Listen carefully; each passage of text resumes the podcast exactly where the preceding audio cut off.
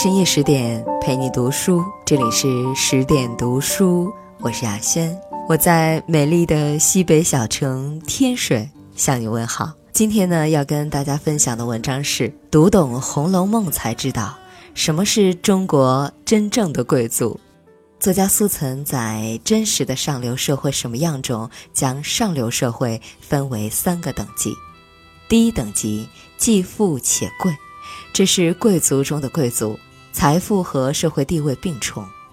第二等级非富但贵，虽经济实力不足，但在社会生活中能够享受到应有的尊重。第三等级富但不贵，虽然有钱，也仅仅被称为暴发户，即便家财万贯，也当不得一个贵字。他将前两者称作真正的贵族。中国最为人熟知的贵族，莫过于《红楼梦》里的贾府。每当我们翻阅《红楼梦》中荣宁二府的奢华与排场，总会被书中文字摇曳的心驰动荡。初始的时候，你会惊叹于贾府钟鸣鼎食的奢靡。但是仔细品味，你才发现，真正的贵族从来不是物质的堆叠，而是一种精神的富足。记得刘姥姥第一次进大观园那一回，面对无数的玉盘珍馐，贾母和薛姨妈让凤姐给刘姥姥布菜，说起一个简单的家常菜——且想。你把裁下来的茄子把皮儿切了，只要净肉，切成碎丁子，用鸡油炸了。再用鸡脯子肉、并香筋、新笋、蘑菇、五香豆干、各色干果子俱切成丁子，用鸡汤煨了，将香油一收，外加糟油一半，盛在瓷罐子里封严。要吃时拿出来，用炒的鸡爪一拌就是。贾府的饮食早已超越了珍馐美味的世俗层次。讲究的是新鲜细巧，追求的是生活的多姿多彩。于是我们可以看到，面对别人孝敬的金银珠宝，贾母无动于衷，反倒是刘姥姥二进荣国府时代的一堆枣子、倭瓜，并些野菜，在大观园大受欢迎。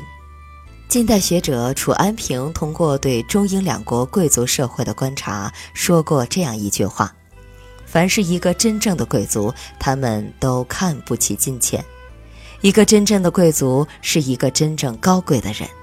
真正的贵族不是不爱钱、不花钱，而是懂得物质真正的意义。他们更关注生活本身，明白物尽其用。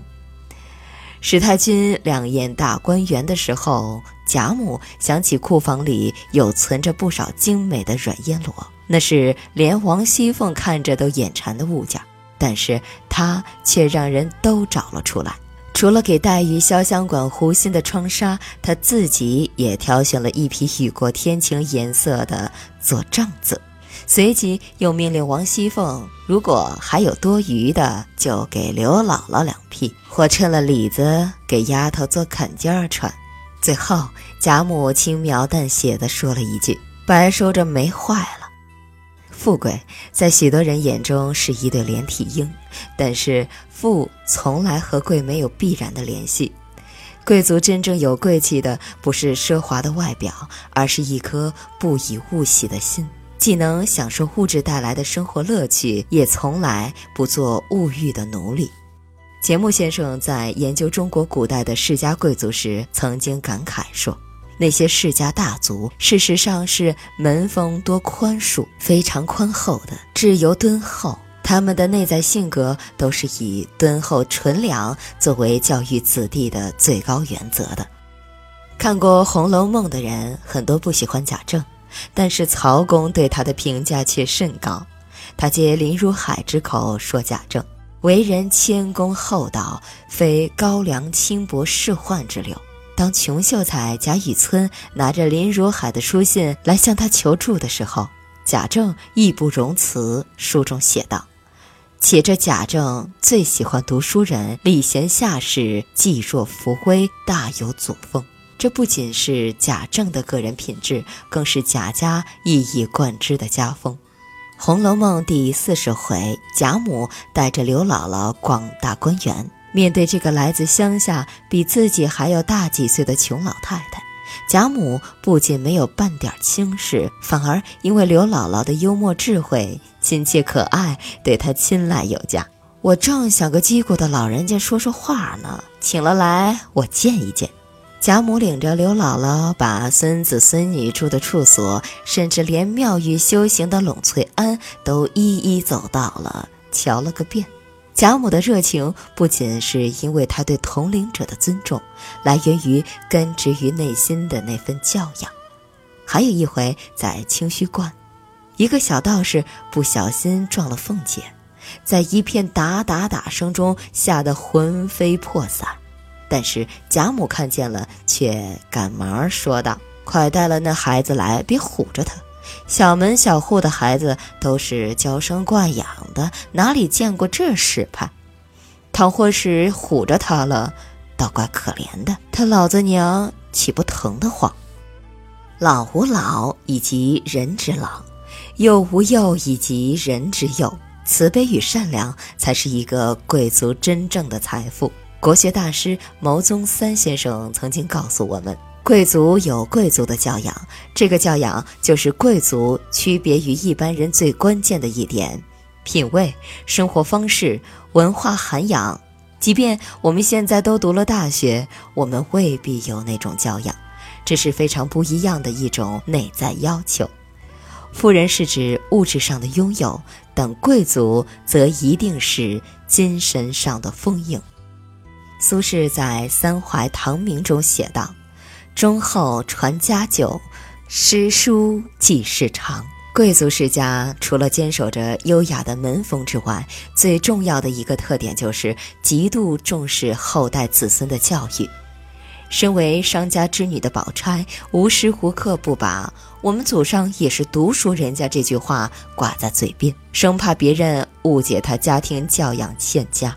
无他，皆因商家即便大富，也不能称为贵族。读书不仅可以使你获得更高的社会地位，也是一个人文化和教养的修行。所谓“富不过三代”，是因为再多的财富也买不到精神的高贵，唯有读书才能够让世家贵族得以代代相传。小时候读《红楼梦》，看到贾宝玉被贾政逼着读书，颇有些感同身受的埋怨贾政的专横与霸道。等到成年以后再读《红楼》，看到曹公背后曾经庞大的江南织造家族在一夕之间轰然瓦解，恍然大悟，为何《红楼梦》是一片悲凉的底色。因为《红楼梦》中那群贪图享乐的富二代们，未尝不是曹公年幼时的亲眼见证。读书在很多人看来是书中的主要矛盾之一，但是从曹雪芹对贾政的评价可以看出，他从来不曾反对读书。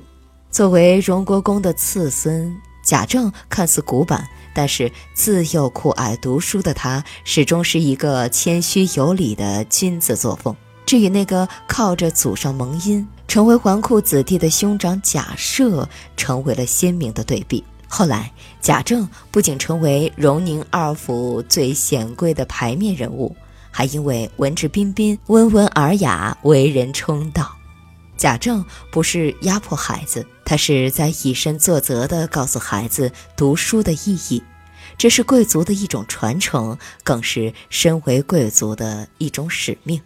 作家胡冠奇在《什么才是真正的贵族精神》一文中说：“真正的贵族精神，第一位是文化的修养，抵御物欲主义的诱惑，不以享乐为人生目的。”培育高贵的道德情操与文化精神，于是我们终于明白，为什么在《红楼梦》第二回出现正邪两副会被看作全书的总纲，因为曹公想要告诉我们一个非常明确的道理：人格的塑造多半是在后天家庭环境里导引而形成的，家风与门风远比个人的天赋和能力要重要的太多。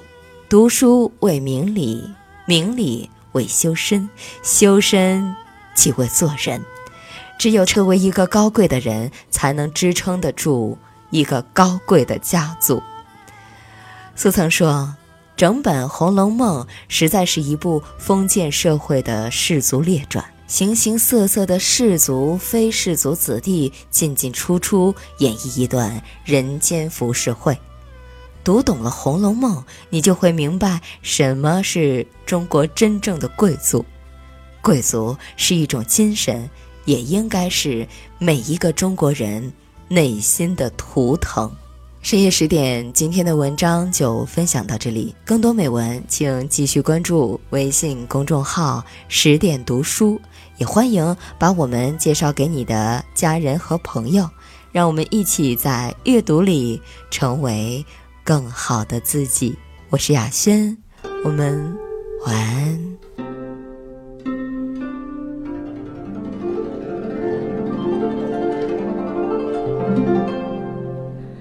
一别家乡音信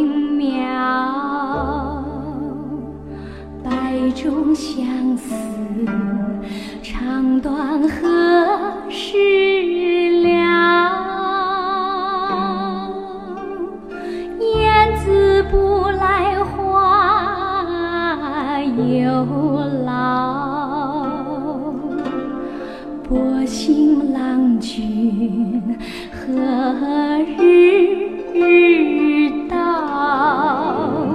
相识。